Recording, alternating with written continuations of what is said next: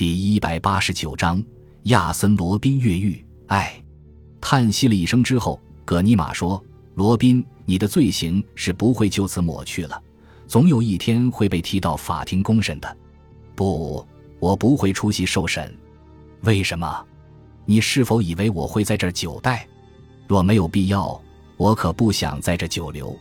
如今这种需要已没有了，所以我想我近几天就会离开这儿。”当然，最好是在公审举行以前。从他轻松的表情看，似乎他谈论的是住旅店一样。罗宾，你以为从这里逃走是可能的事情吗？那当然，只要这儿没有久住的必要。说实话，我只是将监狱作为医院或别墅来看，这里远离人世的烦恼，可以平心思考一些事情。但这儿也不是久居之地，何况本人还有许多事情要办呢。罗宾。你简直是一派胡言，是吗？那么今天星期五到了，下个星期三，我会到斐格列兹路你的公寓去打扰的。罗宾，你也太目中无人了，你要对你自己的言行负责。当然，我向来是言必行，行必果的。好，下周三晚，我静候你的到来，一言为定。一言为定。罗宾应着。就在葛尼玛要走出门去的时候。却听罗宾道：“葛尼玛先生，先慢走。还有事吗？当然，你的怀表。怀表？是啊，他跑进了我的衣袋。”说着，罗宾递过去了一只大型怀表。那么，你又是什么时候拿去的？谈话过程中，我只是耍了点雕虫小技。只是我还有一个比你的更好些，所以这一个还是还给你吧。看到罗宾的这种表情。葛尼玛不由自主地感到背上发冷，这个令人琢磨不透的怪盗，是不是真的已做好了逃走的准备？也保不准他的计划真会成功呢。任何事情对罗宾而言都难不住他，他有飞檐走壁、摧坚拔窟的本领。那么这一次他会运用什么样的方法呢？是靠蛮劲硬来，还是智取？现在看来，这座闻名遐迩的山地监狱，尽管壁垒坚固。戒备严密，但要拘禁住怪盗罗宾，恐怕也是不可能的。此时的葛尼玛仿佛一下子清醒了，一扫方才的平和心情。他知道他所面对的敌人更有着顽强的另一面。想到这儿，热血沸腾的他只觉得周身的肌肉如铁一般的坚硬。怪盗罗宾正横卧在稻草上，微闭双目，进入了美妙的梦乡。不知他是否体会到了如葛尼玛一般的心情。葛尼玛在铁门外又看了良久，方才蹑手蹑脚地走了出去。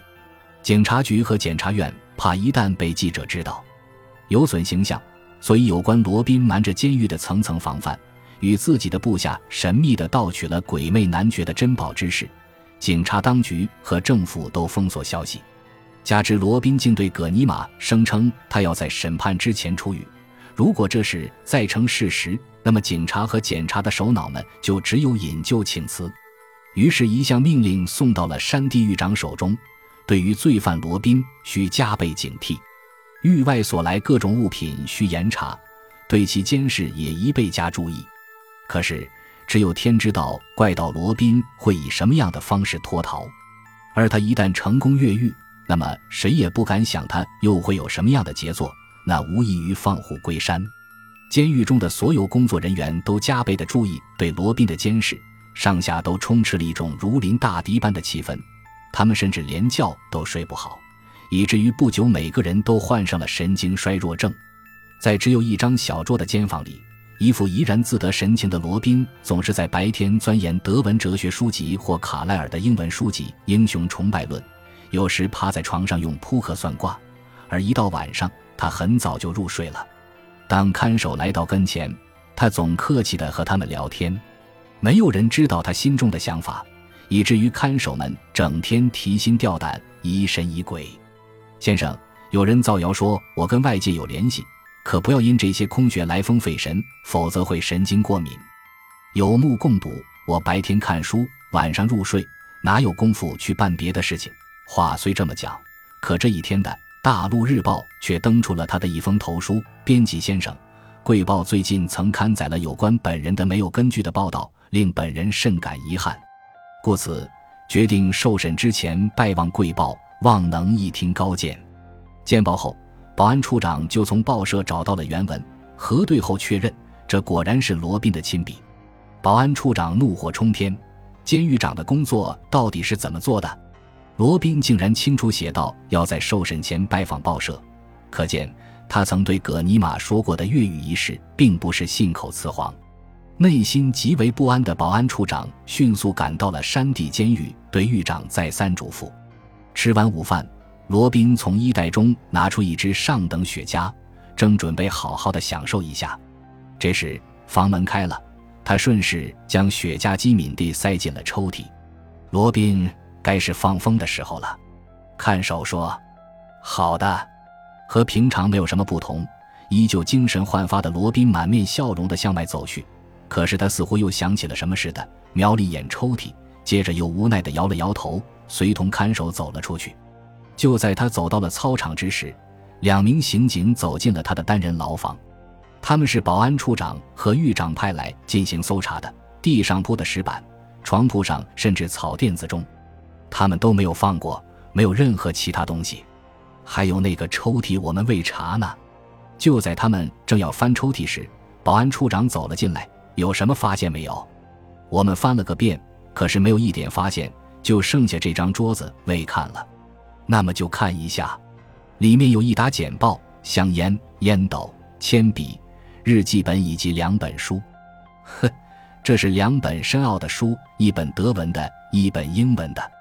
由于不知道书中究竟有什么秘密，所以处长只好一页一页的翻看。书中的页子上都有手指印痕。还划有一些横线，旁边做了标记，这是否是暗语呢？处长先生，这个我们以后再说。你先把书籍拿好了。